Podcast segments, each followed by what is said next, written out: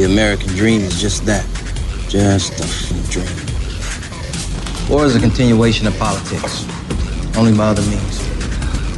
Politics is a continuation of economics by other means. This is our bank. This is our war. And this is our plan of attack. Banks have become an essential threat to our democracy. So consider this justice. Thank you for listening to Revolution Radio, freedomslips.com, the number one listener supported radio station on the internet. Please help support this station so this battle can continue forward. Revolution, Radio!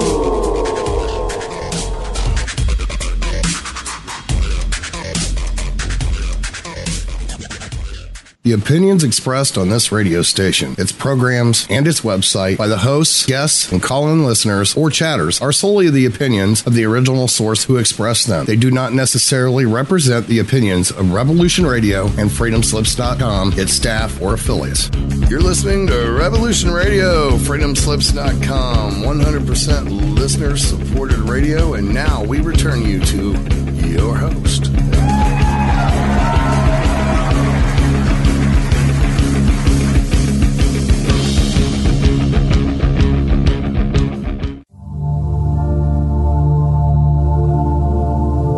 Welcome to Sacred Matrix, a divine paradigm of love and universal consciousness, with your host, Janet Kira Lessin and Dr. Sasha Lessin. Together, we transform the world. And now, here are your hosts, Janet Kira and Dr. Sasha Lessin.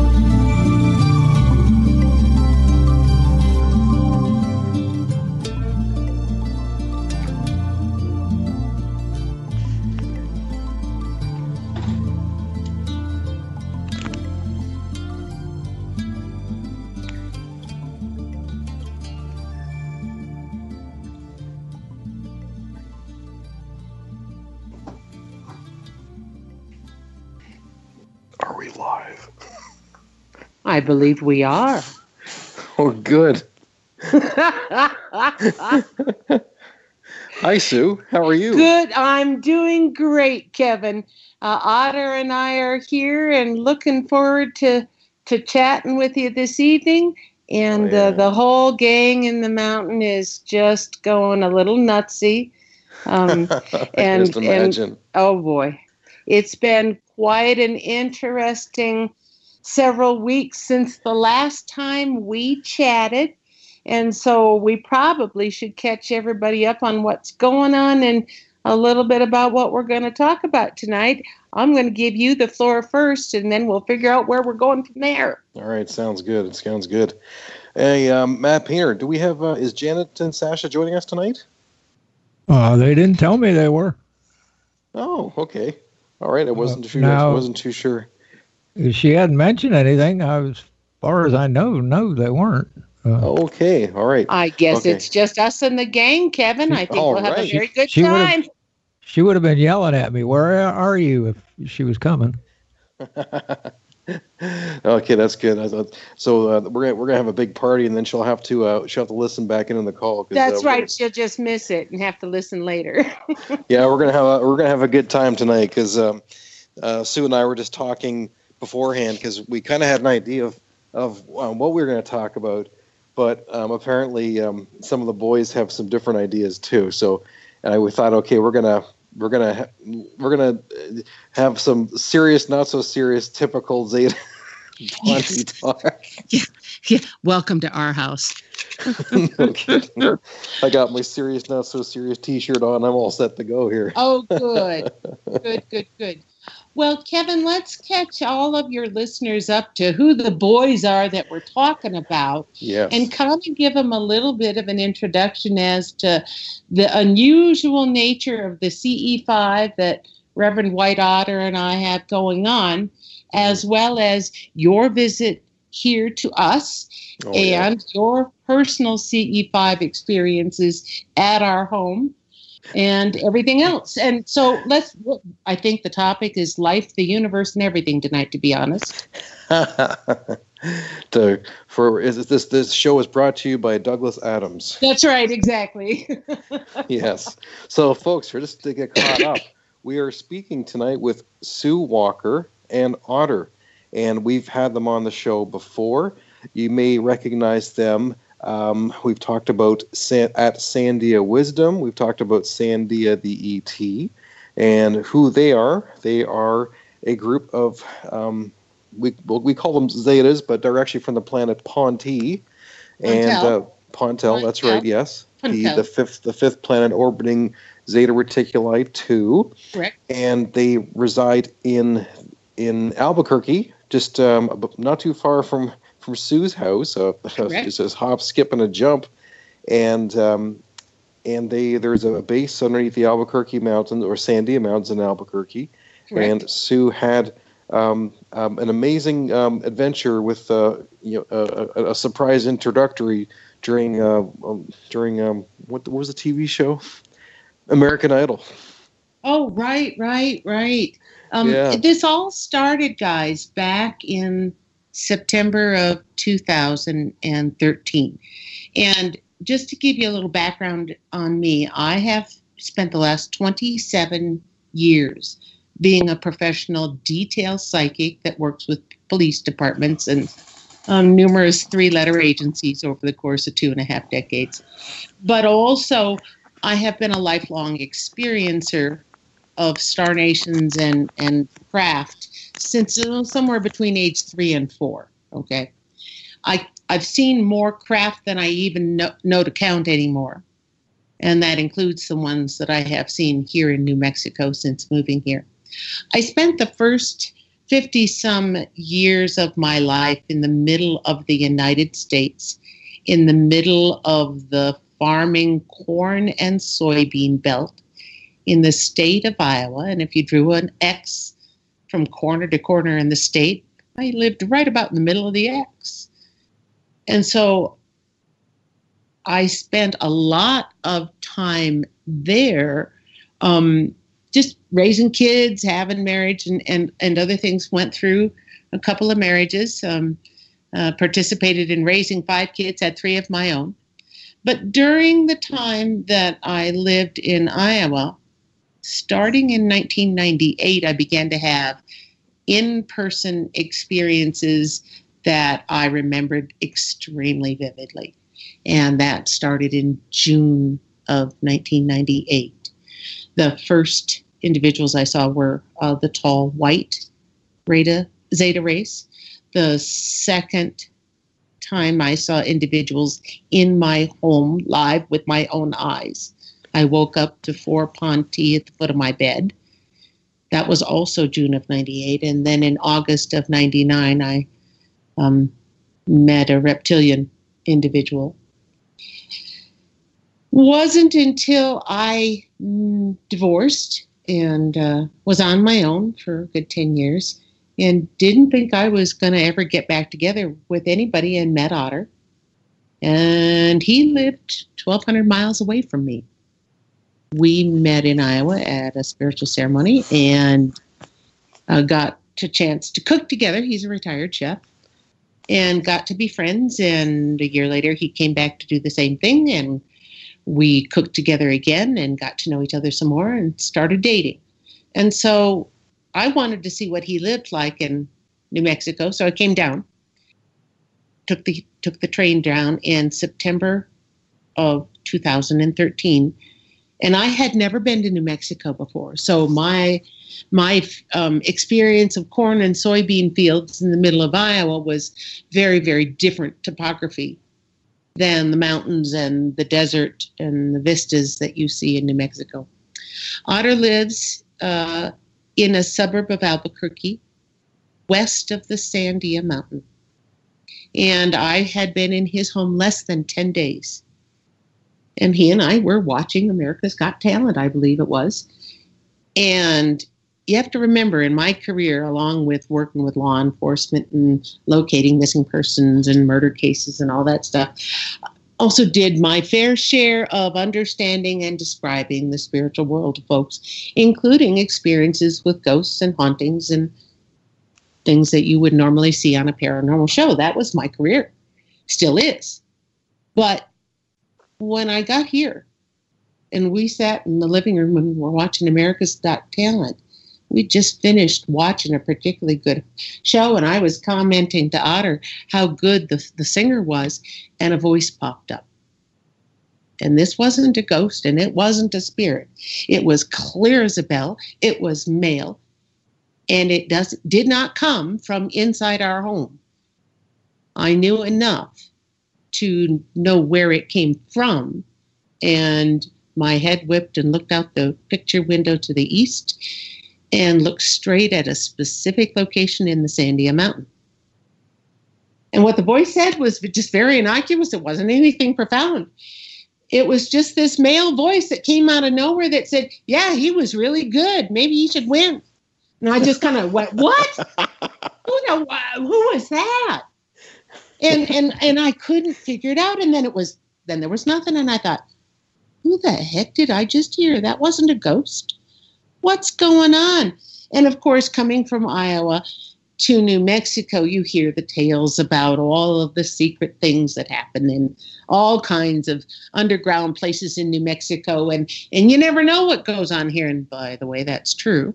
However, um, I didn't know what to expect. I had no idea, and I didn't have enough information because it was a one-time, one sentence. And I thought, okay, whatever that was. And then a couple of days later, we were talking about I think Otter and I were having a discussion about telepathy at the time, and and how to develop it, and the courses that that we had known about, and and what we had read it. And the voice pops up again and comments on it, and I don't remember what he said. And my head whips around again, and I look out the picture window at the same spot in the Sandia Mountain. Now, long story short, um, it went from every couple of days to start starting to hear this voice every day and after about a week of this, I finally turned to Otter and go, You ever hear a voice from the mountain? And here I am visiting his home for the first time, dating this guy, trying to figure out if, you know, we're going to be in a relationship and stuff like that. And I'm asking this guy about strange voices that come from beneath the mountain. And I was a little tentative about asking that. And his response was, oh, them. Oh, yeah, I don't pay them any mind anymore. And you have to remember, Otter has been a, a, a shaman, very, very, very well trained shaman for 35 years. And so hearing all kinds and all manner of voices from all over in the collective consciousness is a very normal thing for him all day, every day. Still is. And so he didn't distinguish it as something really any different, but I did. And so the only difference was when the voice talked to me, I answered or responded. I started a dialogue back.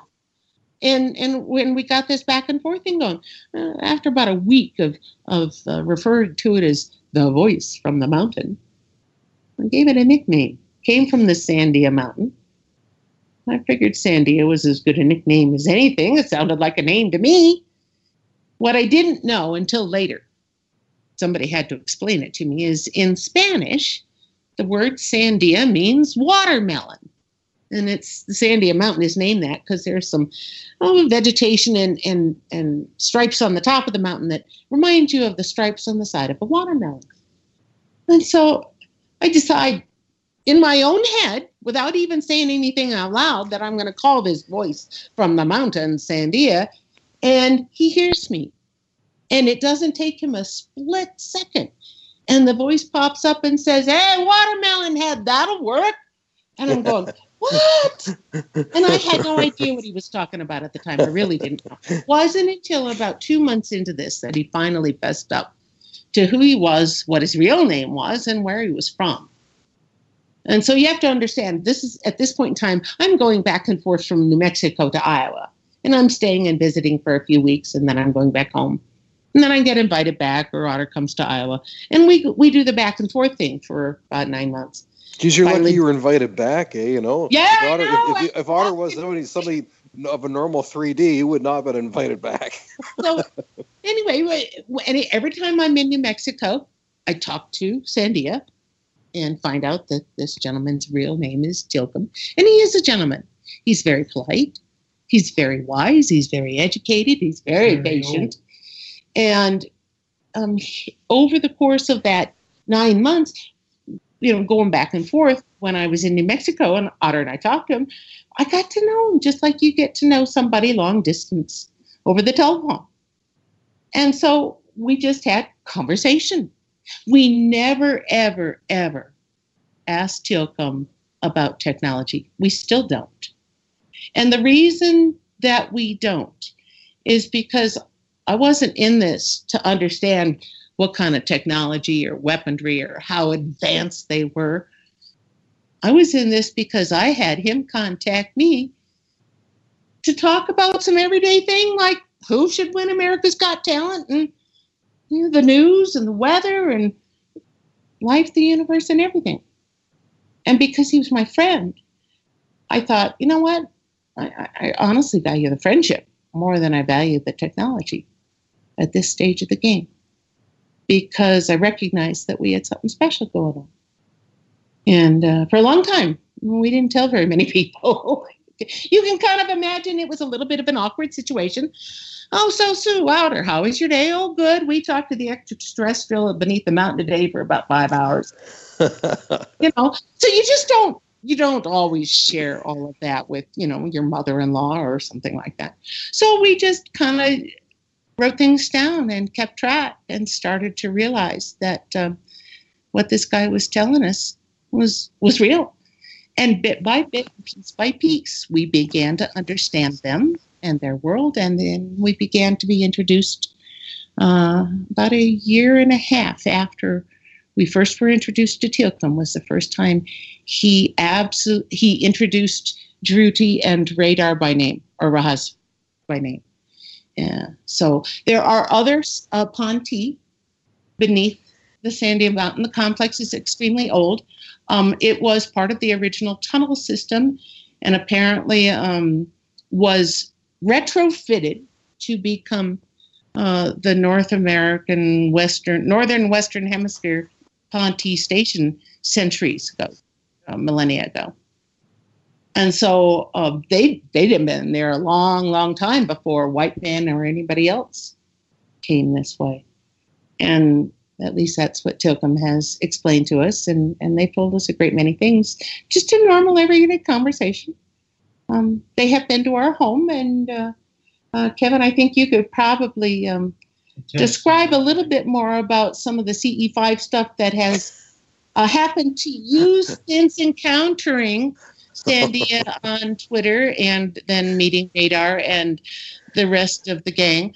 Um, oh, if, if, you haven't followed the Twitter account, guys, these the, the Ponti that have introduced themselves to us each have extremely distinct personalities, likes, dislikes, quirks, senses of humor, and all of them have their own um, things to say about what's going on on Earth, what's going on with us, what's going on with official first contact, what's going on with each other, and what's going on with other star nations. But the the un, the most unusual thing about the Sandia Ponti, and listen up, everybody, because this is the really really unusual part. When you become friends with them, they go visit you live. Sometimes within minutes, people around the world will say, I'm outside, come wave or blink at me. And they say, just a second, we have somebody up in your area. Look for the moving star, send up a hello, and we'll blink twice. The person does, they get the blink twice back within minutes. And this is happening all over the world. Some people are having ongoing CE5s now because they've made friends with these guys on Twitter. Yep. Uh, Kevin, you are one of them. Um, mm-hmm. the, the, gentleman that is acting as the webmaster for official first contact, Jason, is another one. And well, Jason's stories are crazy. Oh, the, so funny.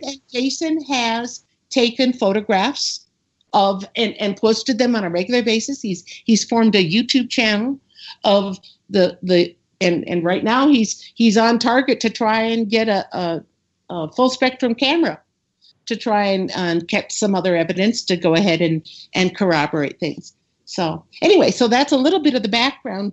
Kevin, tell everybody about how you stumbled onto these guys or how Oh, they yeah. stumbled onto you. I think it was radar. Sure, yeah. It was was radar, yeah, yeah. Oh, so I, I um, it was I was introduced to uh, Sandia um, over a year ago by a friend of mine, uh, Kale um, Gillespie, and uh, and he um, he introduced me, and I, I went and checked out the site and and followed it for like several days, reading all the tweets, and then I went deeper into their website and was reading their tweets and started to realize, wow, these guys are legit. Like this this makes sense, you know, from my own studies, and I I I was convinced that this was the real deal, that they were who they were, and and so I started to develop a friendship with with all of them, and um, you know I was on Twitter every day and having chats and stuff, and you know joking around and things, and then um, you know I started to become uh, pretty close with uh, with Radar, and then he started to get uh, you know silly with me. And so then one day, like I had these uh, uh, T-shirts that I had uh, on my website. I called them Real E T-shirts, and they were drawn by an experiencer friend who I interviewed, Rob Fullington. And then one day, Radar says, "Kev, um, we really need to get you some better T-shirt models because the ones on your on your T-shirts are way too serious and scary looking." Yeah. And so I'm I remember like- him saying that. He was just going, how come everybody draws ETs grumpy, angry, scary looking, monster looking, vicious, or just plain bad? "Yeah." Nobody draws It's- smiling ETs. Nobody draws us the way that we really are. How come? And he had a good point. Yeah, so that's what Radar said. I'm thinking, oh yeah, well, I know four new models for my for my T-shirts because, like, you know, because Su had drawn some really nice portraits of them. Uh, so I saw their portraits. I thought those actually make really good T-shirts. And I said, but this is all going on. This conversation is going on live on Twitter. But I said, okay, Radar, but I want you to come up with a caption for the T-shirt. And so I'm thinking, haha, that's gonna be a good one. Let me think. What would be really? What would be good caption for a T-shirt with the four of them on it? Oh yeah, just simply "We're here" in brackets. You know what? I'll bet Radar will be the one to think of it. I swear to God. A few minutes later, this tweet comes up, and it says We're bracket here. "We're here" with a dash Radar because he always puts his name, signs his name with this big, you know, happy face sticking his tongue out. I'm like, what? I, I wrote back. I went, oh my god, oh my god. I was just thinking that. I thought, I know, I thought that would be Radar who came up with the caption. And then this other tweet comes up in brackets with, with brackets with with other look of ga- of shock. You mean gasp? Telepathy works? Who knew? And I'm like, wait a 2nd You Uh-huh. didn't just Yes, they did. you didn't and he said uh, dude you're easy to get you're easy to read and dude get used to it I forgot that part. i'll never forget that i was i was just floored i'm like oh my god Well, they wanted to show you that, that what you were thinking was right, and they wanted to prove it to you with, sure you know, live. Okay. And so that was the point, and you got it. no i got it. and got so it then after that, then what happened? oh geez we just developed a really good friendship i mean uh, i don't know well i mean like and then it was like uh, it was september. Well actually no there was there was um i went through a lot last year because i went through a marriage breakdown and i was really upset and um, i kind of did a private you know private direct message to uh, Rudy and, and teeny and i said you know I'm, I'm i'm really upset. And they just responded back and they said we know. We know what's going on. And i just started to cry because it was like i did, hadn't even talked to them and they already knew what was going on in my life and i was just i was like I, I just the support that i have from them emotionally was just it really helped me through a really really hard time That's the was just- amazing part. They're just so understanding. Um, that's the that's the thing that has floored us is the depth of emotional connection oh yeah that you have. These are not robots. These are not automatons. These are not monsters. These are t- people with very, very deep, profound feelings, humor, um, Mhm. joy, love, and they are extremely patient with us. God, yeah. I would say that they're probably more human than we are. At, in, Well- in, that, in, in the respects of connection to their emotions. And, and they simply say that they are our distant cousins, that they are part of the human family, Mhm. as along with us, along with uh, a number of other star nations, and that they're looking forward to official first contact so that we can meet our relatives. Mm-hmm. Yeah. And there's So, so, go much that back to learn. radar and CE5s and you because you have Oh, to yes. tell people that radar considers you his guitar guru and why. yeah, because um, well, Radar really wanted to learn how to play guitar. Um, it's it's a kind of a, a huge a huge passion for him, and um, and so, but he has this challenge because he's got four you know he's only got four fingers, and so he's trying to figure out how he can play the guitar, and so I came up with a way of of being able to help him to be able to play guitar, and so. Um, um, I've given him telepathic guitar lessons, Mhm. um, uh, visualizing, you know, um, him, you know, showing him the fingerings of how to hold the guitar and how to, you know, use your right arm elbow to um, brace the guitar so that you can be able to pick, you know, pick and be able to just put your fingers on the guitar. You, and you don't Mhm. even need a, you don't even need a thumb. That's and I showed him, and I showed him if you can, um, you know, if you detune, you know, if you tune it to low, the, the, E to to low D, you can Right. basically play a bar chord, and Right. and you can use one finger, you know, you can use your Right. fingers and play bar chords. And Makes so I showed easy. him, yeah, it makes it much easier, and so that, that, that so somebody with four fingers can actually learn to play guitar. And so I taught I taught him how to do this, giving him this telepathic guitar lesson, and um, and I know that he's kind he's visited our place too because um, uh, he's visited my daughter Rachel because Yes. she wanted to give him her guitar because she has his classical his classical guitar, and so That's she left it closer to his size. closer to his size. That's right, and a um, child model. Yes, a child model. and so, and and and um, you know, Rachel passed a message to Radar saying, "I want to gift this to you. I want you to have my guitar."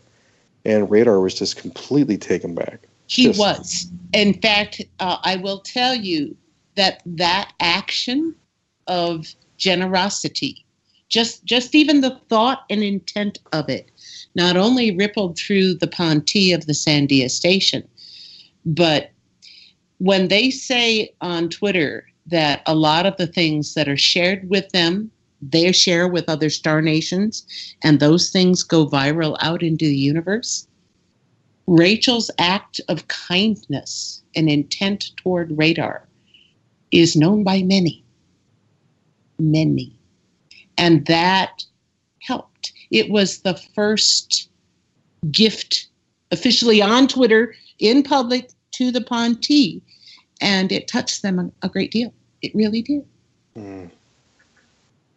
And and yeah, and and and you know, Tilcom and Drudy and Radar and, and and you know all of them. They mean so much to to Rachel. Like she loves them so so truly, and she has my daughter has absolutely no fear at all of any extraterrestrial, and she looks forward to you know to meeting Radar and and and she considers him a, a best friend. You know, like someone she wants to be with all the time.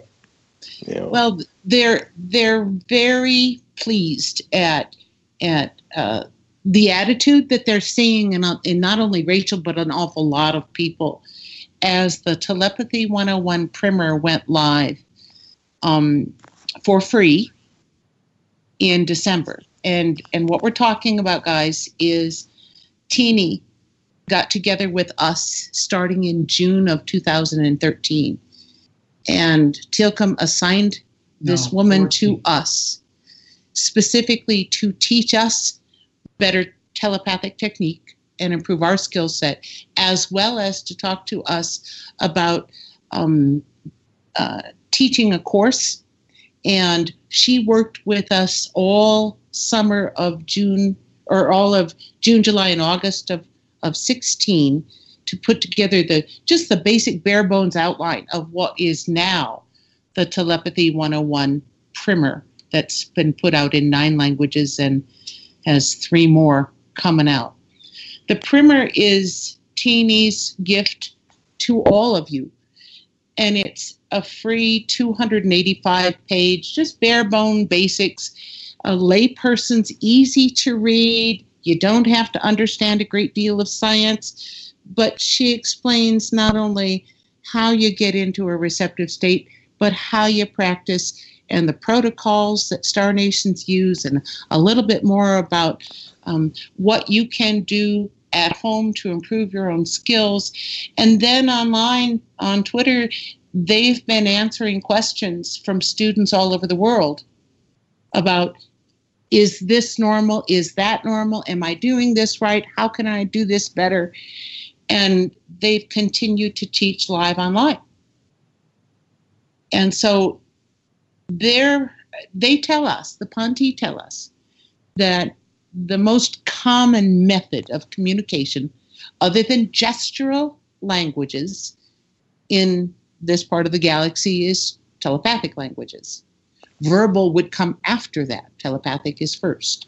And so, because they would like us to not be afraid and freak out when they speak with us telepathically, because we've been taught that voices in our head are kind of a crazy thing, right?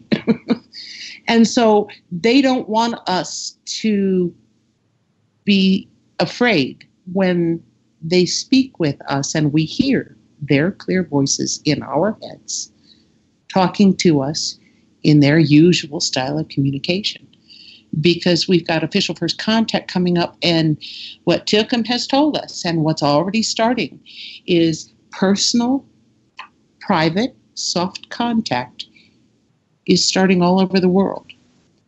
And if you honestly download the Telepathy 101 primer and start attempting their style of communication in their protocol, they're hearing, and we are getting reports all over the world of people getting visits, getting interaction. It doesn't matter if it's France or Reunion Island or Japan or Sweden or Scotland or, or Canada or Tibet. Mexico or Iran. It, it's everywhere.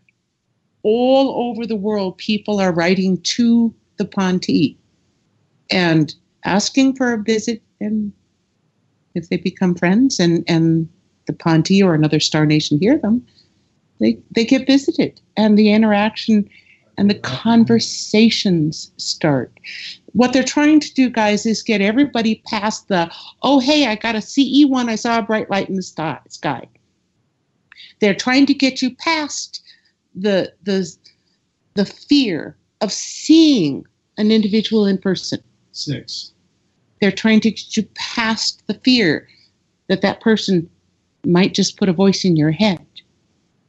And they're trying to get you to the place of saying hello back when they say hello to you so that you're not so afraid and so that the interaction and the dis- actual discussion, the information sharing can start.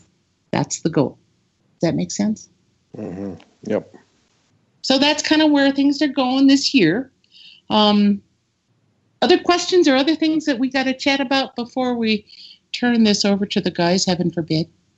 Yes. Well, actually, um, just so people know that um, a little bit later today in the show, we are going to open the, the, the chat lines so people can call in with their questions to either Sue or the group. And the number that uh, to call is 229 299 5320. That's 299. Oh, sorry, sorry, it's 229 299 5320. One Is there an email for them as well after you repeat it one more time? Go slow. Oh, um, I think um, Skype wise, you could uh, you could send in by Skype to Mad Painter. Is that M A? Is that that's one D? Yes, Mad Painter. you can send a Skype message to Mad Painter on Skype. Or they can put it in the chat room. Oh, it's a Mad Painter, isn't it? Or is it Or just is it- Mad Painter? Is it a, mad painter? A. A Yeah. Mad Painter? Sorry, yeah. A-M-A-D. Mad. Yeah. Mhm. There we go. Okay, perfect. Yeah.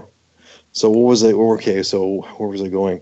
Um, oh, I was gonna. I wanted to tell a couple, a couple, a couple more of my personal stories of what happened Oh, please. with with my experience. Oh, oh my goodness. We should talk about uh, you meeting radar in our house. Oh my god, that was amazing. Oh, see, um, I uh, I got the opportunity. Um, um, I uh, I visited Sue Sue and Otter with uh, Katerina Castillo. She's uh, uh, Grant Cameron's associate. She and I uh, traveled across the United States.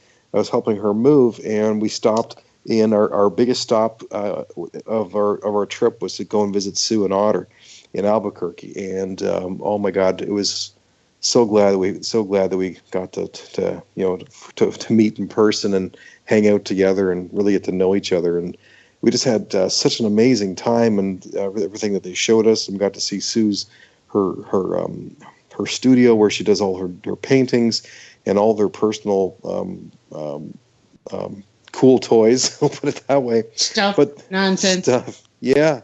And so here we are. We were sitting here in the um, the living room, and there's like it's like an L-shaped couch, and I'm sitting on one end, uh, one end. and- and And it was evening, if I recall. It was after right. yeah. dark. It was after dark. Yes. And Just, you were sitting. after you were sitting across from me, and and Otter was sitting to um, just to your um, your left. Well, on my left, but and and so on the right side, I have the the the, the um the window to the backyard, which goes to Albuquerque to the uh, Sandia Mountain. And to my right, there's like a, a some kind of like a lazy chair that's maybe ten feet away from me, on my left hand side.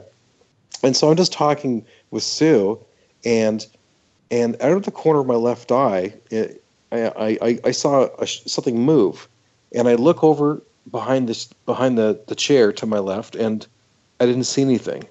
Right. And then I turn back and I'm I'm talking to Sue again, and the same thing happens. But I noticed at the same time I saw that that that that movement in my eye took place. Sue was looking at the reflection of the of the of the the the, the window Mhm. um, next to me because she's seeing the same the same area of the house uh, from a different angle. And so at the same time, we're both we're both taking this this look over in the corner, and like it was just like it was like peripheral vision, the shadow movement, and I'm like, is there somebody in the room? And then Otter pipes up, Radar's been in here for half an hour. I'm like, what? he stands over in the corner he goes and he wanders um, when people get visits from the Ponte, and and and i will tell you all that that uh, Drudy and and Teeny and Tilcom have all uh, let us know that they have more new trainees right now than they've had in a long long time. And the reason is that they are training um, individuals for specifically for the private personal soft contact increases that are coming up in 2018 going into 2019 and so uh, it is not unusual to have somebody come visit you and then if you're in one room you'll hear them in another. That's not unusual for us to sit in one room and hear them shuffling the papers or the sketches that i have in the studio or uh, moving things around in another area of the house or opening up a cupboard door in the kitchen and closing it. That's that's standard operating procedure here anymore. And so when we hear that it's just we, we honestly just say oh hi come on in and sit and if they're following their protocols the the ponte have told us that their protocols are cause no fear do no harm leave no trace and so their standard operating protocol for the trainees is if they come visit you at your home, at this point in time, they are required to remain invisible. That said, every once in a while they goof up. And it was on the 25th of January, I wake up in the middle of the night and I wander down the hall to go to the kitchen to get a drink. And just about oh, I suppose six feet from where you saw radar standing, Sarah was standing at the edge of the hallway, hugged against the wall in the dark, fully visible, not invisible at all, just Huh. in the shadows. I walked past her, and in my sleepiness, to be honest, I said, Oh, hi, Sarah. I'm sorry I didn't see you. I'm going to go get a drink. And I went to the kitchen and got a drink, came in the living room, sat down. By then, she'd realized she wasn't following protocol and fixed the invisibility problem. But honest God, walked right past her. Wow. Could have patted her on the head. Was was six inches from her and brushed almost brushed up against her. That's why I apologized. That's funny. So that that happens. I mean, it just happens. So if you catch them in that shimmer effect out of your peripheral, that's one way. Um, we also catch them in reflection at an angle. So if you're seeing a reflection in a mirror, in a window, in a um, uh, sliding glass door, sometimes we will catch them that way, and and watch see them move. Um, but every once in a while you you catch them without following protocol or being invisible mostly because i don't think sarah that night expected me to come down the hall when i did Hmm. so What was she doing? Checking up on her on her portrait? um i i no the portrait is already gone off to its new owner um no she was here with a batch of new trainees Oh, that's cool. Man. anyway so well, yeah. so well, the other th- the other thing I was going to share was the uh, the other the other um, uh, uh, tr- joke that Radar played on me when I was at your place. So um, so yeah, so um, um, Katarina and is in the house with uh, with Sue and Otter, and um, we're we're gonna sleep in the, the the camper in the front of the house. So I go out to the I go to the front of the house and I'm you know taking stuff out of the car and putting it into the camper, and so I get into the camper and then all of a sudden, the camper starts like moving, rocking like rocking. like somebody's rocking it back and forth Somebody was rocking it just ever so slightly, and I'm like, "Whoa, is is there an earthquake?" And I just I stop still, put my feet in the floor, and I'm not moving. Going, "What's going on? What's going on?" And and then it just did it a little bit more. I'm like, somebody's playing a trick on me. And I Uh-huh. was waiting for it to happen some more, and then it kind of subsided. I'm like, what the heck was that? And my while I look outside, I couldn't see anything, and and so you know, uh, by the next day after we had said you know said our goodbyes, and we were back on the road, and I got onto Twitter and I you know was thanking the gang for the wonderful trip, and I said, and by the way, to our radar, yes, I did see you in my peripheral vision, and was that you rocking the camper? And this tweet came back and it said simply, well, I may have had a little hairy help. Now, yeah, you have to understand, folks. Um, I, I knew exactly what that meant because uh, on Radar's off time, he likes to hang out with uh, certain Sasquatch nations. And he's uh, good buddies with a 15 year old Sasquatch by the name of Kia. And I guess uh, Kia was hanging out with Radar that night, and it was Kia who was rocking the, the camper. Yep, it was Kia. Yep. We say Kie, but Kia, that's all right. okay. That's all right. Um, I knew who, exactly who you're talking about. Um, we should explain, perhaps, to our listeners. Uh, one of the things that the Ponte have done for us is start to explain a little bit about star nations and uh, who they travel with and who they're friends with.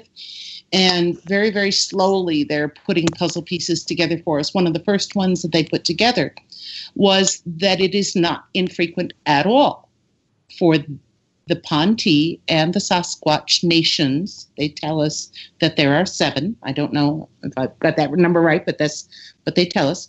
Um, and because the Ponte are small and experienced in travel, and the Sasquatch are large and strong and a multi-dimensional nation, the two of them like to travel. The the Sasquatch are not about the technology. They they honestly prefer the non-technology uh, approach to living here, but uh, because their body type, that large, hairy, strong body type, is durable in many environmental niches um, they go explore other worlds. And honestly, they tell us that you can find uh, hominids that are relatives of the Sasquatch nations on other worlds.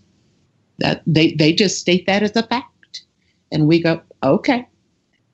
The things that they tell us sometimes all we can do is write them down and start trying to correlate or or follow what they're saying and more information gets forthcoming and we add more information to our our body of knowledge and so bit by bit we're understanding the relationships between the star nations the multidimensional nations and uh, a little bit piecing together slowly but surely a little bit more about uh, who all else is, is out there and who visits here Mm-hmm. so Yeah. Yep. I think we have about uh, ten more. We have ten minutes before the the first break. all right Um, was there anything that um, Tilcom wanted um, shared about uh, official first contact? Well, all right.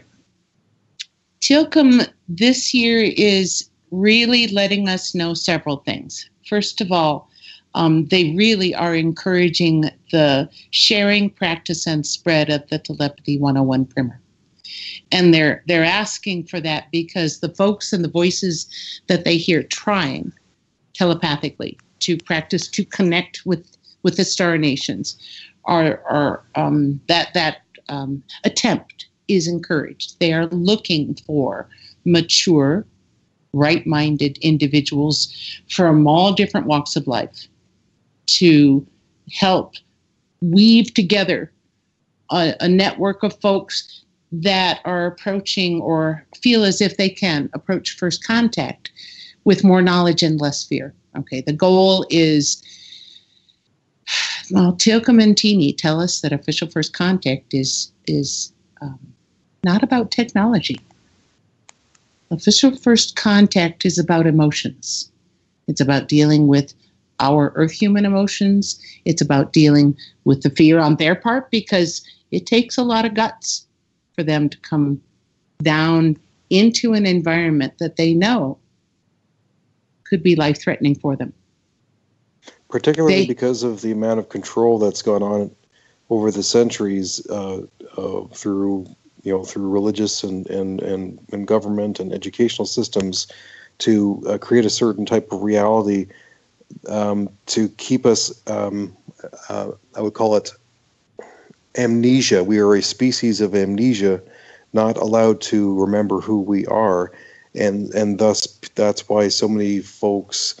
Um, I'm not bashing Christians because I am a Catholic myself, but the Catholic Church um, has done certain things so that, that like you know, if you go on and listen to these interviews with my friends who come out with their stories, and and all the comments that are coming on Facebook or or YouTube are like mostly from the fundamentalist Christians whose who are their claim is ETs are nothing but all fallen angels and devils. You know, they're they're fallen angels and they're demons. It's, and then that seems to be the consensus with the majority of a lot of these people, and which is simply not true. It is that that's a dogma that they've been taught because the Catholic Church has remained silent. And but uh, I'll tell you that that's changing. It's changing quite a lot in the next couple of years. A lot of information is going to be coming out to, to, to break these these uh, paradigms of, of, of, of thought patterns that have been inbred into people for the last uh, centuries. Right. I, I, I I understand what you're saying, and I think what we're facing with official first contact is not uh, a prejudice from any one sector of the Earth human population. I think what we're facing is people dealing with a big unknown. Anytime you deal with an unknown of meeting somebody else that you don't know if they're friend or foe, you're cautious. And caution is is and, and discernment absolutely warranted, no matter who it is new that you meet. You still need to keep that ability of being able to understand a truth when you hear it intact. But at the same time, we're looking at trying to overcome that fear or general fear in the population with information, with an understanding of there's an overlap of culture, there's an overlap from the Ponti to us of love of music, love of food, love of dance, love of humor. And so the goal, I believe, for 2018 from Tilcom's perspective is education and introduction in person and networking to spread the word that they're not all monsters, guys.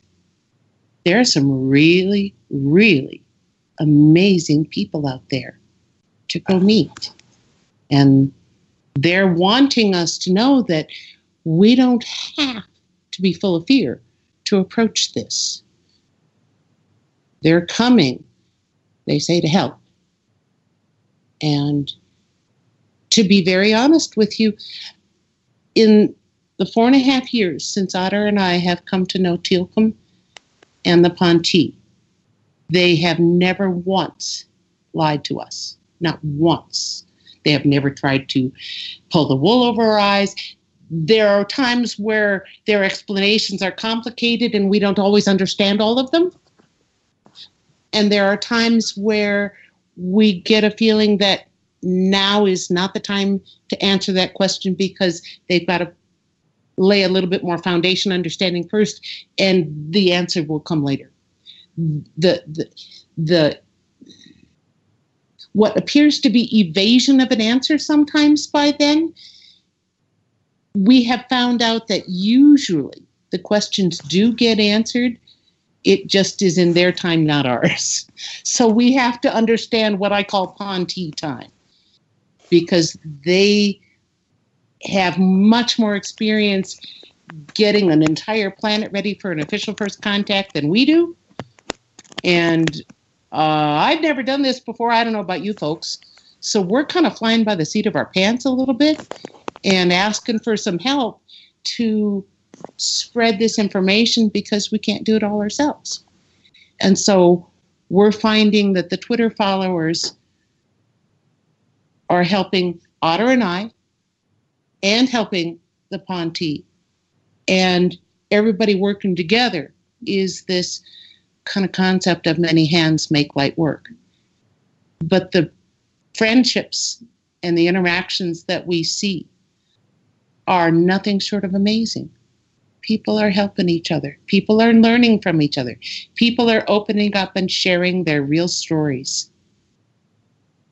Yeah, we have a real, like a family unit that's developed on, on their on their Twitter. I mean, there's a lot of lot of uh, you know the same same family, the same group of folks that we were on you who were we're always on. Um, the, you asked also, and before I forget, you also asked um, other focuses that Tilcom has.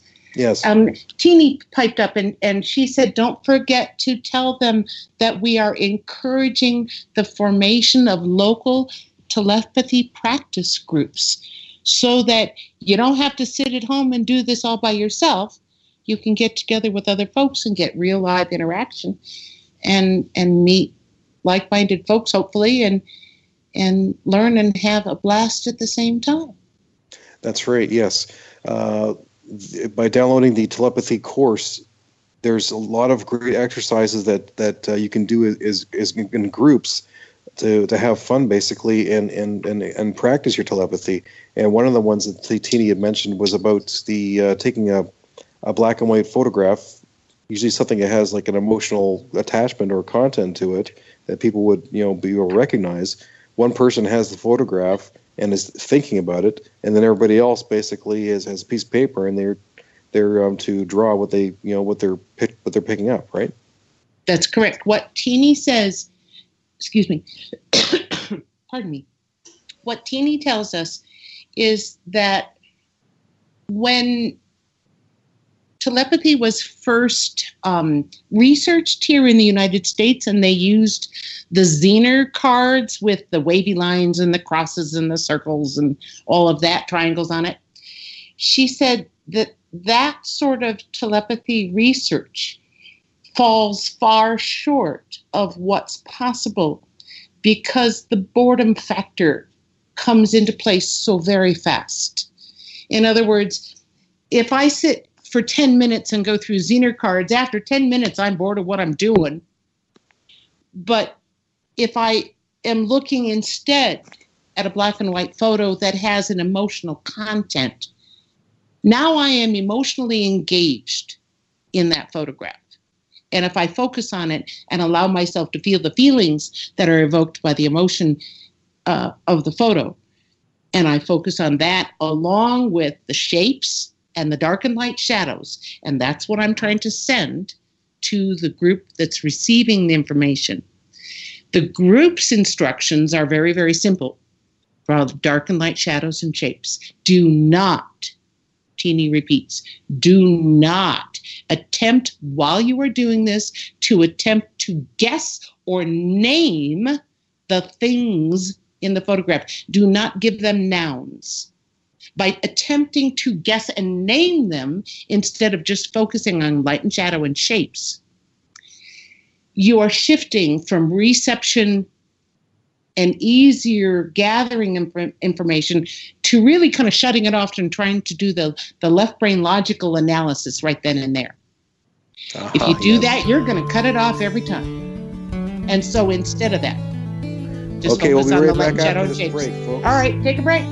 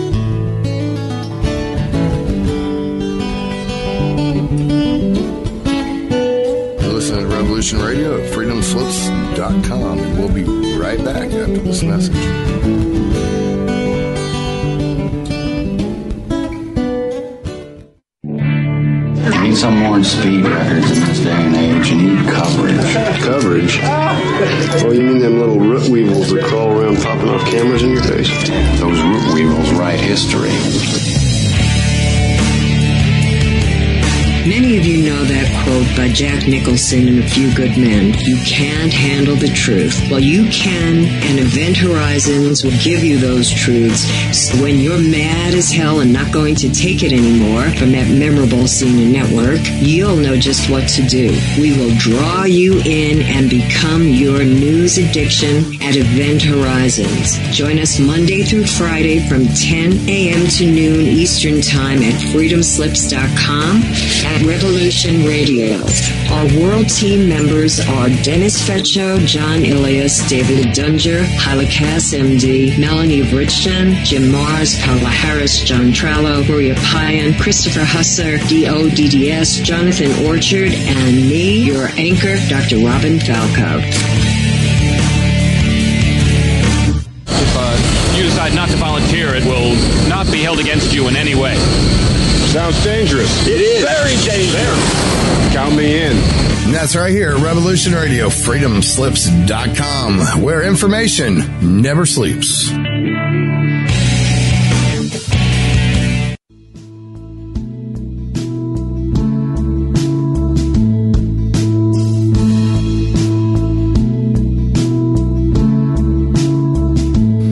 Data safe?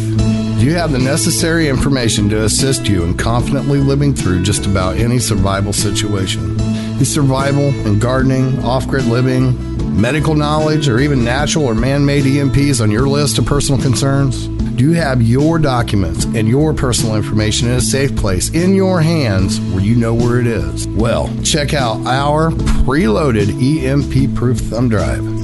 Over three gigs of survival documents and how to's, plus the USDA offline food preservation website, and much, much more, including a surprise bonus we just can't tell you about here. With plenty of room left over to store your most important documents. Imagine if a megavirus or computer failure took out your bank, or all the banks for that matter. Are your banking records safe in your hands? So when they get things fixed and repaired, you can say, hey, look, this is what I had. You have it. I want it back. Is your personal data safe? Family records, addresses, phone numbers, we'll squeeze on over to freedomslips.com. Yes, that's www.freedomslips.com. Click the banner on the homepage for the EMP proof bullet drive to get the full scoop of everything that we offer. So, folks, keep your data safe for your peace of mind. Revolution Radio, freedomslips.com. You don't need to expect us, we're already here.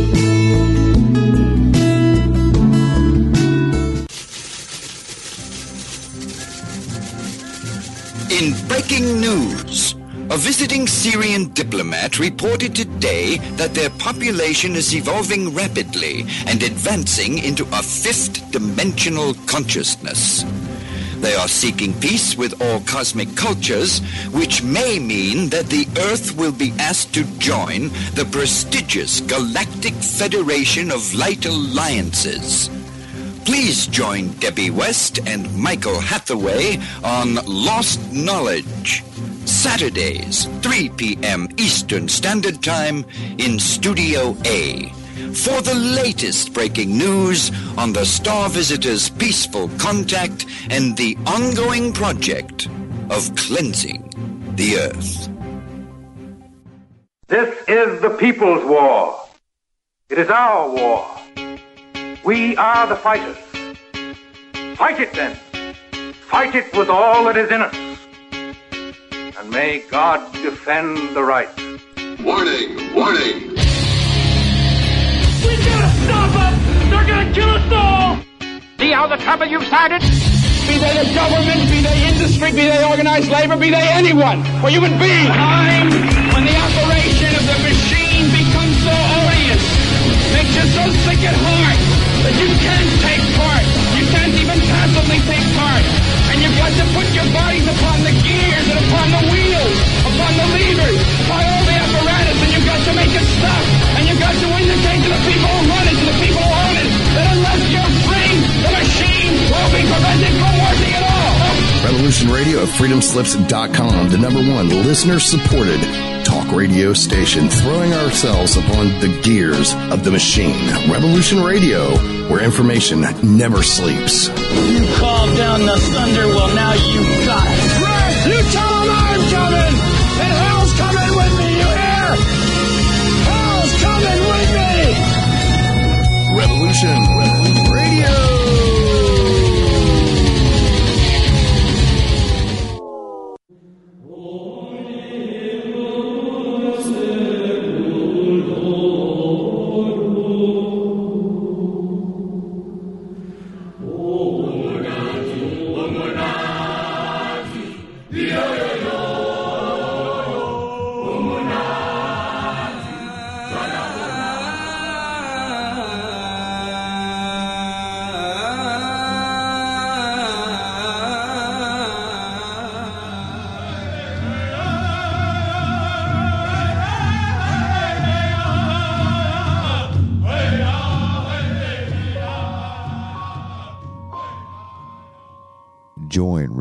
Radio every Wednesday, 8 p.m.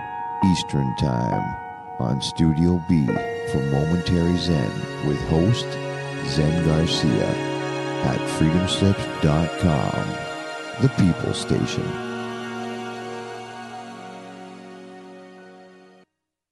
The opinions expressed on this radio station, its programs, and its website by the hosts, guests, and call-in listeners or chatters are solely the opinions of the original source who expressed them. They do not necessarily represent the opinions of Revolution Radio and FreedomSlips.com, its staff, or affiliates. You're listening to Revolution Radio, FreedomSlips.com, 100% listener-supported radio, and now we return you to your host.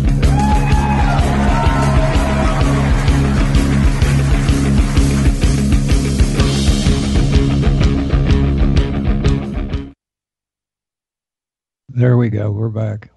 We're back. Okay. We're back. We're All back right. live again. Yep. What were you going to ask, Kevin? Yeah. So here's a question for Radar. We know that uh, Elon Musk he's got a couple cameras up there on uh, on his uh, his uh, his Tesla. Roadster. Mm-hmm. What are the possibilities of him going up there with Delta Dawn and mooning the camera? Uh, going up there with Delta Dawn, probability is high because they've already been there. Probability of returning, maybe. Uh, mooning the camera, Teal'c has, has kind of officially taken that off the table. But um, being seen and spinning uh, donuts around the vehicle, if that camera is still operating, possible. Okay. I kid you not, possible. All right. So, Radar, what else did you want to tell? What else do you want to tell me? All right. So I don't know how he's done it. He is showing me images of the set of the movie Avatar, not the movie that's already been released, the one that's um, being uh, shot and, and is coming out. Oh. I don't know how he knows that set. Sometimes radar finds things. Um, he is describing um, a connection beneath the ocean that's being hinted at through the film that he's saying Teal'c Mantini and he and everybody else are, are uh, telling you, uh, pay attention, there's going to be a test. But he's um, he's already been there. I can tell you that radar he keeps asking. I believe I, I, i'm gonna i'm gonna be real honest. There are people that he follows around the world. Because he likes their laugh and because he likes their outlook. And so i think you're going to see more contact from radar to some of these individuals who one don't aren't going to be afraid if he contacts them, but two, um, make people laugh on purpose. Uh, to be very honest with you, it would not surprise me for him to contact very famous comedians just because he likes to hear them laugh. He likes to be there. He likes to be in environments like that. Radar's assignment when he got here from Teal'c honest to God, guys, was to study Earth media, uh, television, movies, uh, radio broadcasts, uh, recordings, um, anything on the internet he could find, books, and get a vibe or a feel of what does the public in general take away from that TV, uh, me, uh, movie, book, etc., about the Star Nation or Star Nations or UFOs or extraterrestrials, all of the above. So if it had ET or UFO in it or anything stellar in the topic, he had to study it and report back to Teal'c. So honest to God, his job was to watch TV. And a sweet gig. Continue, yeah, sweet gig. So he um, assessed all of this, and in the process, began to learn stuff better than than we know. And so uh, when he tells us that he keeps up with things like the upcoming release of, of that doesn't surprise me. Um, the all right. Here's the quote. Dude, I'm serious about the gig on the moon. Are you in? Oh yeah, absolutely, dude. Okay. Um, you have to explain that one to your audience. Oh yeah, sure. Okay, because I'm I'm um, Radar's guitar teacher, and um, after official first contact in 2021, when uh, they I guess a lot more uh, a lot more time I'll be I'll be spending off world and uh, doing other things, and um, Radar and I are gonna we're gonna form a band, gonna put a band together, and uh, we're gonna play uh, one of our first gigs is gonna be uh, Moonbase Alpha. Okay. All right. So I'll correct a few things and and and rein it back in just a little bit. Okay. First of all, um, uh, can you go gig once on the moon with them for a special occasion that they could get permission for? Right. Especially if it was a Star Nation interstellar performance, and especially if it was the first performance that was intergalactic for Earth in a long, long time. So, in other words, if you have an Earth human gig with an extraterrestrial, that hasn't happened in a long time. And Radar is saying, Are you in? No, and because he he thinks he can get permission to do that now form a band and and go tour and spend a lot of time intergalactically doing that that i don't know anything about uh you're gonna have to um we're gonna have to learn a whole lot more before we can go there but um, I, I, I do think he was very serious. There are a couple of things that he appreciates, and he appreciates your fingering technique. He appreciates the classical history that you pull from, Mm. and he likes your humor. Uh, he is telling you sen- that your dance moves on stage need a little improvement. okay. Oh, it's been and a that- while. Well, that was the other thing with with Radar. Yeah, yeah, I know, I know. He says, "Tell him about the dance class Saturday mornings at nine o'clock." Oh, okay. Uh, oh, yeah, yeah. not. Yeah. Um, Radar, because he had been assigned all of the, the media stuff, uh, became interested in learning dances when Druti realized at, through her observations with interacting that girls like guys who can dance. That was her simple statement to him one day. Very, very simple. He hadn't paid any attention to, to, to earth dances at all, really, up until that point, with the exception of watching Michael Jans- Jackson dance in Thriller because it had a monster theme. He, he, he watched it. So he went back to that first, I kid you not, and started watching because Trudy said girls like guys who can dance. And he started becoming enamored because it overlapped with the music that he liked anyway. It it and and it overlapped with some spare time that he had, so he began to teach himself.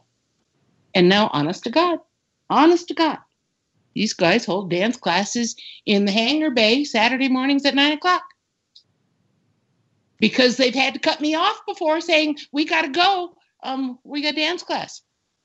And so they've learned everything from classic dances like the Charleston and the Lindy, which was a couple of weeks ago, to moonwalking. And and some the the day that Radar asked me what twerking was and to describe it was quite unique. Um, that was an unusual day. but i- i- the the fascination and then of course uh, the prompting is because dance and music are common loves uh, all across the galaxy. I don't care if you're you're Big Brother Sasquatch or or you're one of the the the other Zeta nations or or if you're from the Pleiades or Lyra, it doesn't matter. There is a love of music and dance and rhythm and food and humor. And that's universal. And that's kind of where we're trying to start. So, what else you want to know from your buddy over here? He's chomping at the bit, going, "Ask me questions, ask me questions. Come on." He's almost like, and and well, before the show, I, I don't know if you saw the tweet that said um, Peter was shy and nervous. Grayson was just kind of lounging back, going, "What up, dude?" Uh, Radar was walking around like he'd eaten too many chocolate-covered espresso beans. Teeny was shaking her head, going, "Oh my." Teal'cum was going, "What did I get myself into? Is this a really good idea or not?" And honest, that was that was the vibe about 15 minutes before we went on air. Grayson is the the new fella that we are still learning about. Um, it was, and and the unusual thing is with Grayson, one, he's really laid back, but two, his voice is really deep. We have this preconceived notion that these guys are little guys and they should have these high, small voices, and that's just not the case. Grayson's voice is closer to to uh, uh, uh, who's the guy that does Darth Vader? Oh, James Earl Jones. Yeah, a deep like that, bass voice. Al Jolson, gravelly. Oh yeah. Uh huh. James Cool. Earl Jones, Al Jolson. If you combine the two of them, you're closer. But nothing phases that guy. I mean, whatever is going to happen, is going to happen, and he just rolls with it. And so, trying to get to know him has been just kind of uh, a bit of a conundrum because he doesn't pipe up real often. PETA, on the other hand, has been assigned to um, being friendly with all the hackers of Official First Contact, and he's waving over there right now. Um, his, how can I say this nicely? Because PETA is new in May, sometimes he says things um, before he checks in that he's supposed to. So every once in a while, PETA will slip up. And then Tilcom will come back and go, Did that go out live on Twitter? And I go, Yeah. You didn't tell me to edit him. Oh, okay. And so, do these guys let stuff slip when they're not supposed to occasionally? I'm just a translator. I, I just I, I just put out exactly what they tell me to put out. And so I just don't know where it's going always.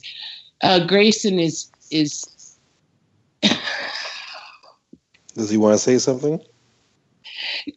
Grayson has got to head out in just a few minutes. He's assigned to leave and at, at the bottom of the hour. The other two will be here, but he's got to head over to the southeast uh, area of Florida in just a little bit and relieve Sarah.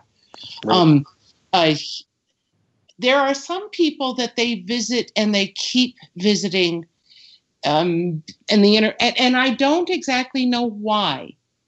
Uh, Radar is waving at us. Um, he's heading out the door.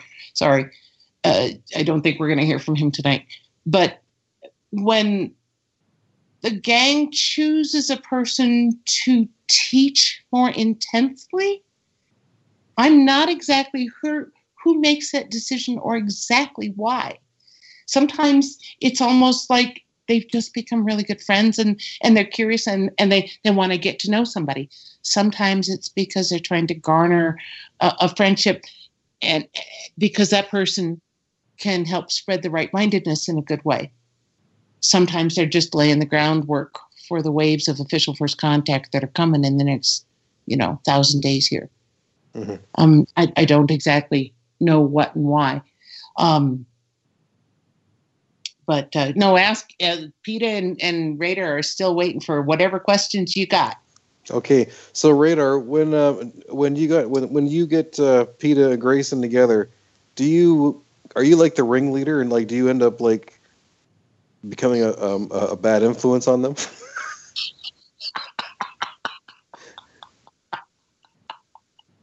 uh, the response that comes back is, you know where Kie does his business, right? I, I, I, do big brothers do their business in the woods? Yeah. Yeah, yeah. Okay. Um, is Radar, dude? Yeah. the, the real response, honestly, was, dude, yeah. Who else?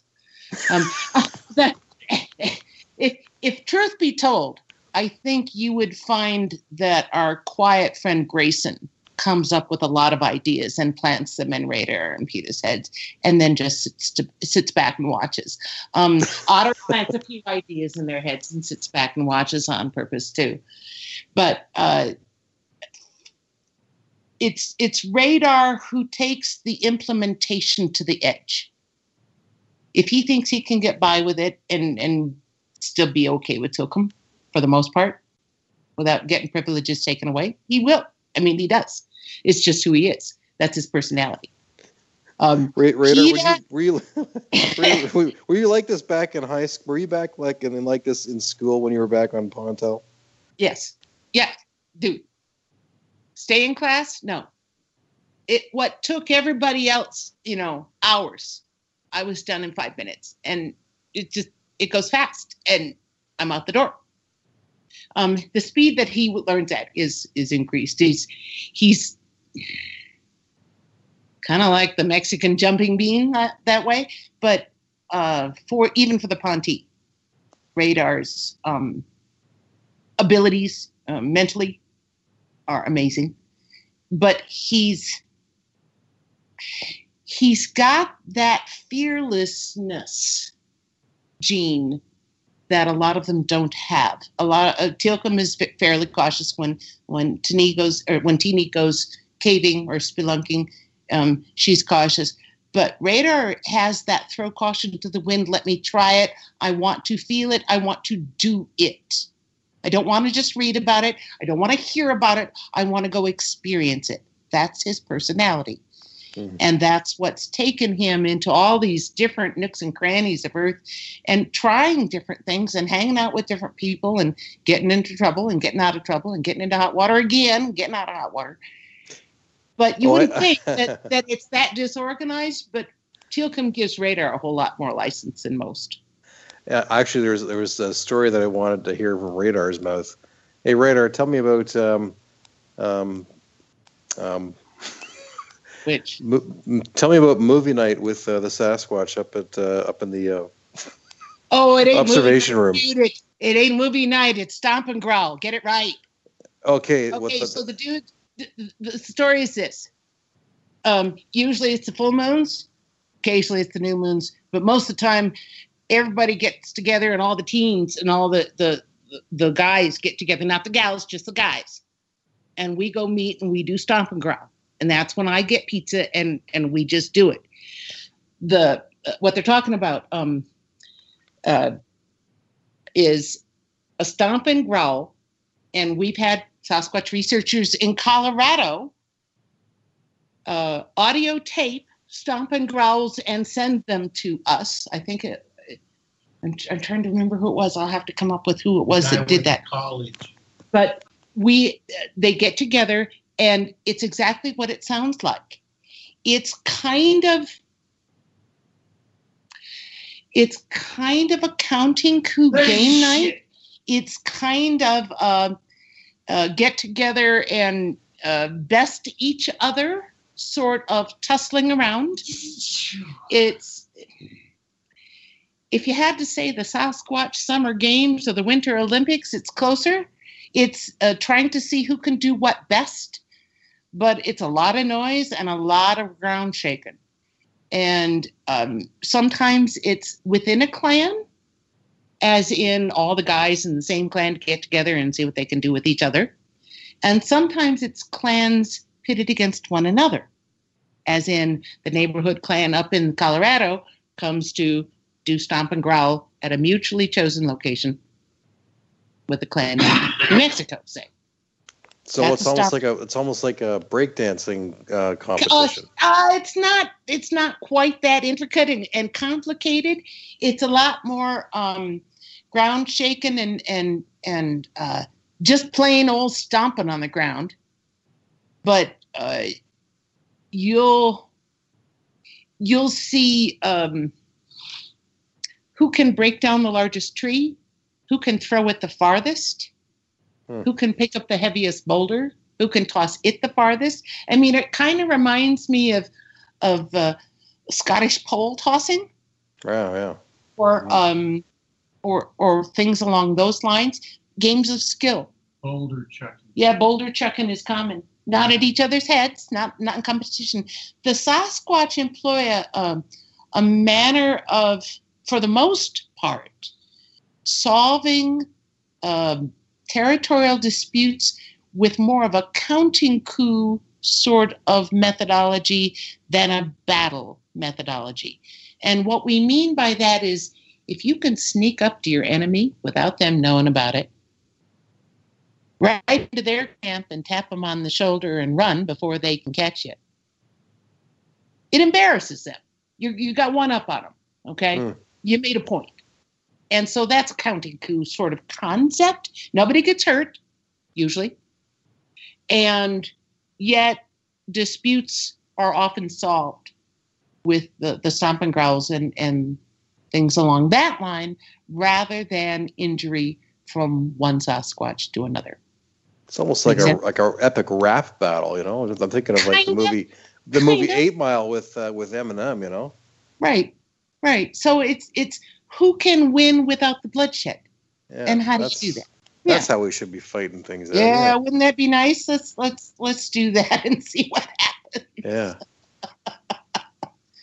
so the Stomp and Growls um, radar has been known to literally um, order pizza, pick it up, and and and take it up to them, and that's uh, they they absolutely love pizza. I kid you not. Um, it, when a lot of our friends go visit um, the Sasquatch to bring them food or take them gifts, um, traditionally our Native American friends will take them melons um, or squashes, something that has a hard rind that's easy to carry, large, keeps easily, feeds a bunch of people. You know, watermelons in the summer work great. Um, they love ham. They love bacon. But anything that you can do, if you know that the local Sasquatch clan in your area has been hard pressed for food because of drought or other uh, change to their food sources, um, and you know where they live, go gift them something. They will appreciate it.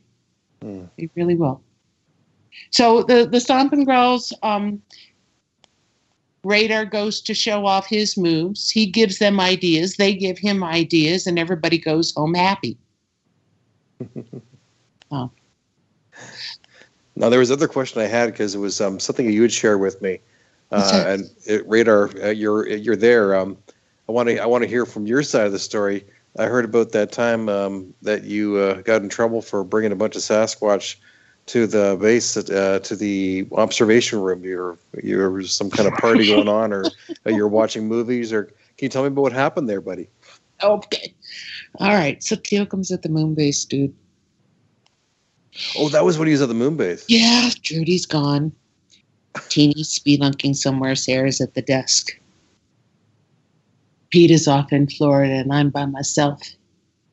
And so I see if Kie's busy, and Kie's up with the buddies up north of here. And I won't tell you exactly where I go get them, but it doesn't take me but a hop, skip, and a jump. So I just contacted Kie and said, "What you doing?" He said, "Nothing, just hanging out." And I said, "You want to come for movie night? I'll make popcorn." He said, "Dude, can I?" I said, "Tilcom's not here." And so you can't fit very many Sasquatch in Delta Dawn at one time. Um, the skipper ships normally, um, the classic saucer size skipper ships, you can hold six if you crowd them. Four is easy with gear. Two is really comfortable, but they're not made for Sasquatch. and you get anybody bigger than Kie, who's already, you know, heading on seven foot, um, and it, it's cramped. So Radar had to go down to the bay and talk to their head mechanic, who's an old guy. But they have other sized craft in storage down there because sometimes they have to shuttle more people. So Radar talks to, to what's the old guy's name that runs the hangar bay? I don't remember either. Okay. I'll think of it. Anyway, um, he grabs one of the larger ships that can hold six Sasquatch. And he takes five minutes. He goes to get him. He comes back. And you have all six bodies crammed into a shuttle. And they come, come traipsing up the ramp after they arrive. And Sasquatch, in New Mexico, there isn't a lot of water to bathe with all the time in the winter. Um, they, they, they can get a little on the smelly side. And radar's used to it, but the other staff members weren't quite. and so, um, it, it, bless their hearts, a few of them smell like wet dog rolled in poo. And they don't know that. They're out in the woods all the time. They're used to each other. And even the Sasquatch get nose blind. And so they've got all these guys crammed into the observation lounge and they're putting movies on and popcorn and then the word comes back from the moon base. Um,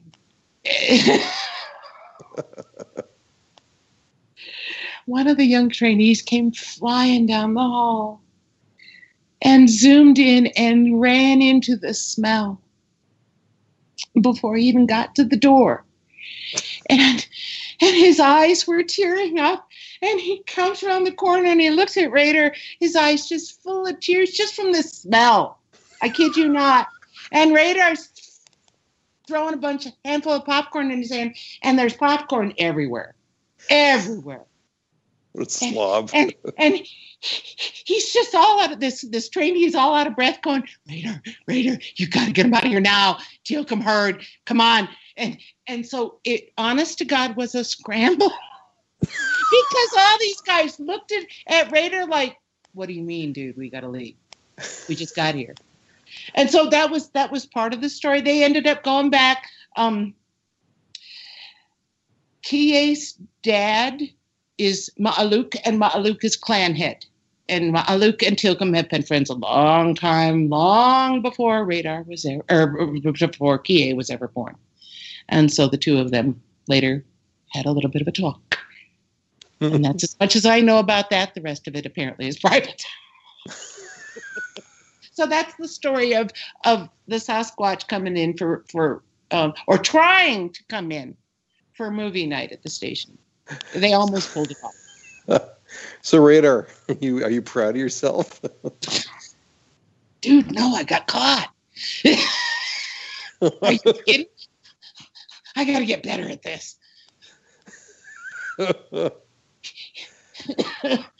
you can borrow our projector. You can have movie night up there. Just take a sheet, hang it from the tree.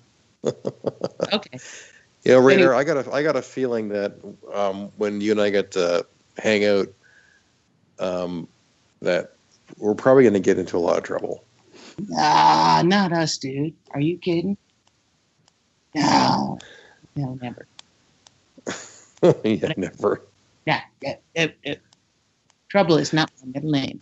Truth or dare. Oh, don't go to, don't go there. Oh, you, Kevin, we hadn't taught them about that yet. Don't go there. Truth or dare? la la la la la la la. I know nothing. I didn't hear that. Okay, reader, ask me a question. Truth or dare? I have to explain something to Otter. Kevin just taught them the phrase truth or dare. Oh dear. Now you have a look. You have a look from here all the way to Canada. You have a look. All right. So truth or dare. Um, Radar, what do you know? I don't know. Ask a question about me that you want to know. Do you have a current girlfriend? No. Okay. Do you know anybody? Can you introduce me to one of your friends? He's bad. He's got a little black book. Otter said he's bad. He's got to go find his little black book. um, the honest answer is um, he's got to think fast about which nation, who's available, who's up in your area, and how soon he can get them to you. That was that was the sequence that came back. Is let me think on this. I think I might know somebody. Um, they- and Do you know any Ponty or, or reptilians? well, sure. All right. Yeah, there's a but there's enough people around that will find somebody. But um would you Radar, what are you talking about? Kevin Circle, July 7th this year. I have no idea why yet, except that when I look at radar and and ask about you, and and I was asking him to ask you a truth or dare question. The, every once in a while, when you telepathically talk to somebody, you you pick up their side thoughts. If Mhm. that makes sense. Mhm. It, and his side thought of you was July seventh, and and it's almost like it was on a calendar circled with the concept of meet up. Really? That's as much as I know. Um, Wow. Uh, hang on to that, would you? Yeah, I just wrote it down right now. Yeah, yeah. Um, other than that, right now,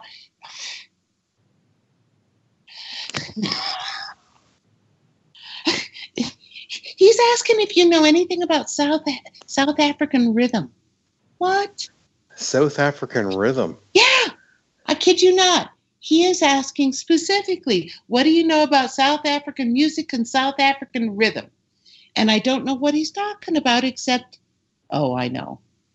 Okay, so here's the story. Oh, and, and another side thought. Um, about a week ago, well, no, it was actually about two weeks ago.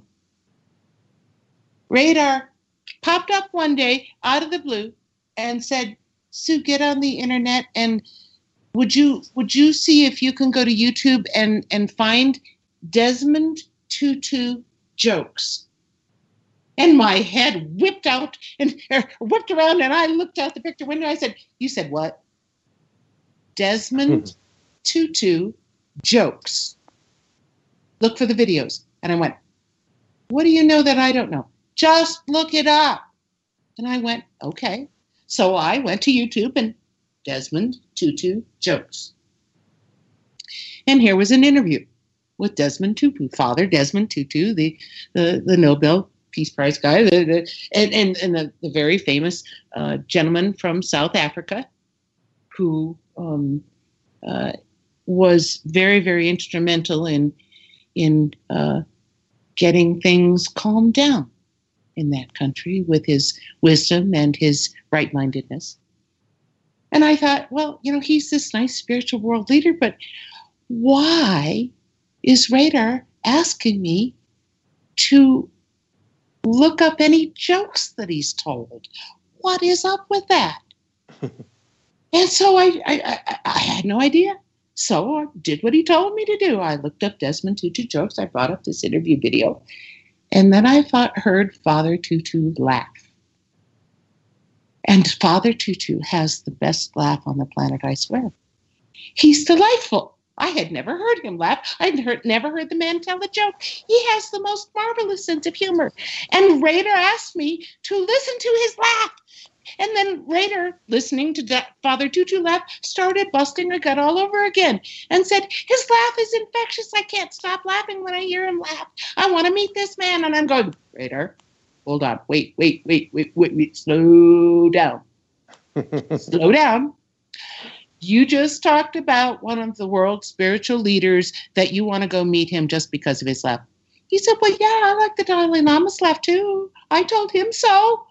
I'm going, Radar. I'm not sure if that's the right protocol for meeting people. Maybe you better check in with Dilkum. it's almost like it's almost reminds me of the movie um, um, Sling Blade. Ever seen with uh, Billy Bob Thornton? No, I no. like I that? like the way you talk. I like the way you talk too. Anyway, that was the sequence. And so right now, um, Tilcom is having to hold Radar back from contacting Father Desmond Tutu in person just to go hear him laugh because he's kind of hoping that things will be uh, uh, part of that right-minded mix later on down the line, but he doesn't want Radar to blow it. so that's that's. It. But if you haven't ever heard Father Desmond Tutu's laugh, go listen. Totally worth it. I had right. never, Okay. and was was delighted. So That's that's cool. that's part of, of of that end of things. Um, Oh, I had a I had a question for for Radar. Yeah. Hey, Radar, would you like me to to uh, show you my studio and, and get you to sit down and I can and uh, and teach you how to write music on my uh, on my on my recording studio equipment? yeah. Hey, that would work. Um, I understand the theory. I understand the reading of the notes. The run running your equipment, I don't think we'd have a problem with. Uh, the mixing sounds fun. Uh, eh. Unfortunately, doing that in person is going to have to wait until OFC unless Tilcom gives me permission sooner. and that's a big maybe. You know what? I think you would have a very easy time uh, learning bass. I've been watching. Yeah, I could Yeah. teach you. How, I could teach you how to play bass because I have a bass guitar here too. I also have Ex- my keyboards, and I could teach you. Um, I have some great um, analog keyboards like Moogs and stuff like that, and we can get some really cool sounds. You could lay down grooves. I got drum machines. We could and we could do everything together. Make could write a song together. There's music back on Pontel that you guys don't have here. And it's real hard to describe. Do you know what a chicapa is? Chicapa is um, like a uh, what do you call it? No rattles. rattle. It's like a rattle with a distinct sound. Our chicapas sound like that is more metallic sounding, but it has an echo effect to it and a reverb that would go real, real well with what you're doing. You ever heard the uh, what do you call them? It's not a water bowl here. I don't know the name of the instrument. If you fill a great big round cylinder with water and it has a string instrument or string attached with tension like a guitar string but closer to a violin string and you play it with a bow Oh wow. then you move the, the the round cylinder with the liquid in it as you're playing and the slosh of the water changes the tone and the pitch oh wow. and you get a slide that That's need so cool. That's that's kind of sounds almost like the pyramidion that I was playing at the concert last week. Almost a similar because it's a cymatic instrument. Saw that not quite no Um, no different uh, Different. Okay, uh, uh, i have to show you What do you mean you saw that? Were you there? uh can i plead the fifth Were you at the show? he's looking around to see if Tilcom's still around in the room. I was on assignment. yeah. I'm not going to say anything more about that. I, I kid you not. He's not going to say anything more about that. Okay. And he was on assignment. Yeah. Okay. I get it. Yeah, I think that was get that a was the, conversation. That was the yeah. That was the truth or dare part of our conversation. That was the dare, right? Maybe. All right. Okay. Okay. Um, ask me a truth or dare uh, radar. Ask me a question. Oh, God, dude.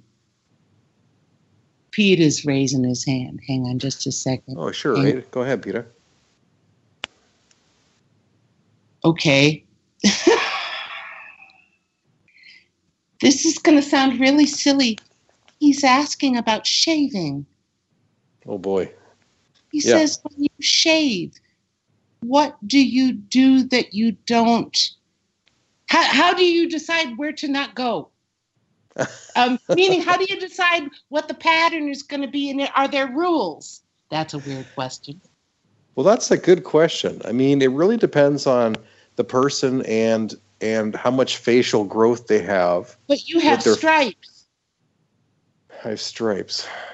I've got I've got sideburns that go down to my chin, and then I have a go and then, then I have a goatee underneath my chin. Um, you got stripes. Why do you have stripes? Nobody else has stripes like you have, and I don't get it. so he's asking, okay, Pete, it's just personal preference, like what length hair you want to have. right? Yeah. Okay. Yeah. It, well, I see. I, I um I actually grew into a full beard uh, last year, and I thought it looked pretty cool. But then I decided to shave it down and just have it underneath my chin, and it, it went um all the way. You know where my sideburns are. It went underneath my chin, um down and below. As you can see in a lot of my pictures I have on on uh, you know during my uh, my photo shoots. But then I trimmed that back to just uh, below, you know, below the chin line, uh, um, below my ear. Um, I kind of did that because it wasn't quite even underneath. So because of just my physic, physically of, of how I'm capable of growing, um, it just wasn't matching up um, symmetrically underneath my chin. So I just pulled it back to have the sideburns because that's kind of like the Yngwie Malmsteen look. And since I'm kind of you know a huge influence influence of him, I wanted to kind of take take a, a look at what he had and, and incorporate it into myself. So that's why I have what I do. The goatee underneath my chin, I have that kind of as an, um, an influence from uh, Frank Zappa. If you know, uh, Frank Zappa is a very famous musician, and he always had a goatee. So I kind of do the same, the Frank Zappa thing. Okay, so do people choose how they take the hair off their chins like they choose the tattoos they put on their skin? Well, tattoos on the skin is permanent for the most part, but facial hair is can change at, at any point, and you can, as as I said, but depending on what you're physically capable of growing, will de- determine how many different styles that you can have on your face, and depending on how fast the growth is, you may be able to change your look and appearance multiple different times. And my brother, he can he can change anytime he wants because it grows so fast. And so sometimes he's had a full beard one week, the next week he has like a pencil thin, you know, pencil thin um, looking looking like uh, Tony Stark from uh, you know Iron Man. Some people have you know, or other people, you know, the the big. If you notice, the big trend now is these men with burly burly mustaches. That that trend that kind of developed from Duck Dynasty, and now you have that seems to be the trend now guys is growing out full, you know, full grown out, um, you know, lion mane beards. So it really depends on your personality and style, and and the um, and the and the the stylistic trends of the of the of the, of the time period. But it doesn't hurt when you shave?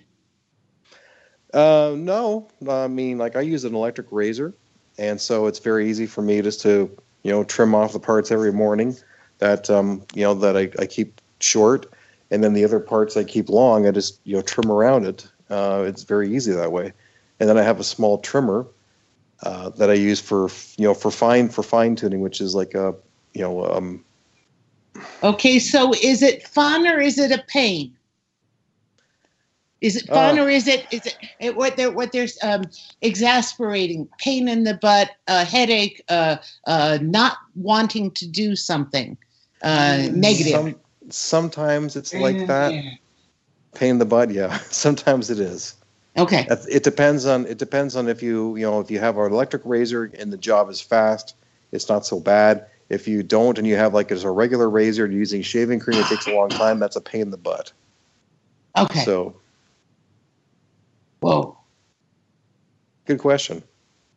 it seems messy. Uh, for with with the electric razor that I have, it's really quick. Okay. Oh no, Oh no, that was fast. we run out of time. Lord have mercy. that was a fast hour. Well, we'll have to tune in next time to take more questions from the Ponte. Yeah, yeah.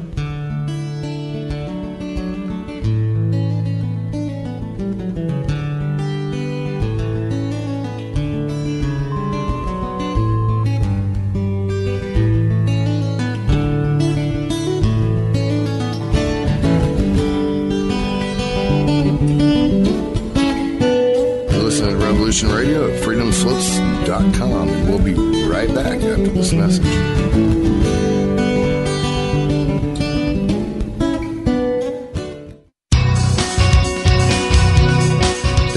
Listening to Revolution Radio at freedomslips.com. Any commercial advertising you may hear in this program is of the sole discretion and benefit of the host of whose program you are listening to. Revolution Radio does not endorse any commercial products, nor does it accept monetary compensation for on-air advertising of commercial products, nor will it ever. We are and shall remain 100% listener supported. Any product advertising on this program are considered used at higher risk, and Revolution Radio shall not be held liable for any claims or damages received from any product advertised within this program. Revolution Radio, where information never sleeps.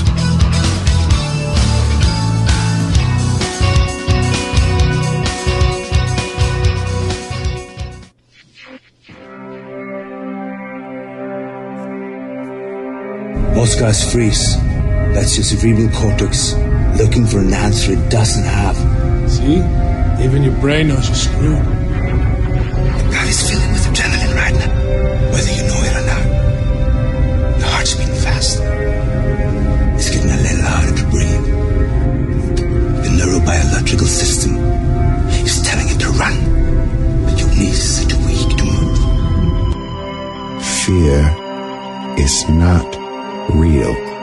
The only place that fear can exist is in our thoughts of the future. It is a product of our imagination, causing us to fear things that do not at present and may not ever exist. That is near insanity. But do not misunderstand me. Danger is very real, but fear is a choice. We are all telling ourselves a story. You're listening to Revolution Radio at freedomslips.com. 100% listener supported radio. Reporting the danger. Unafraid. Right here, where information never sleeps. Revolution. Revolution. Revolution. Radio.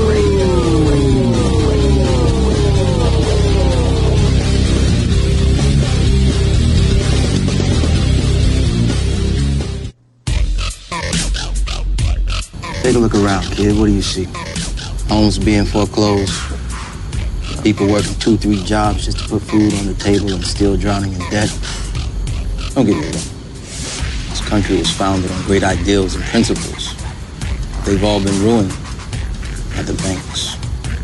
Open your eyes to the banks that are robbing you. You know who my favorite president was? Who? Thomas Jefferson. Because he saw all of this coming and tried to stop it. He fought the banks. JFK too, and they killed him for it. The banking institution is more dangerous than an army, he said.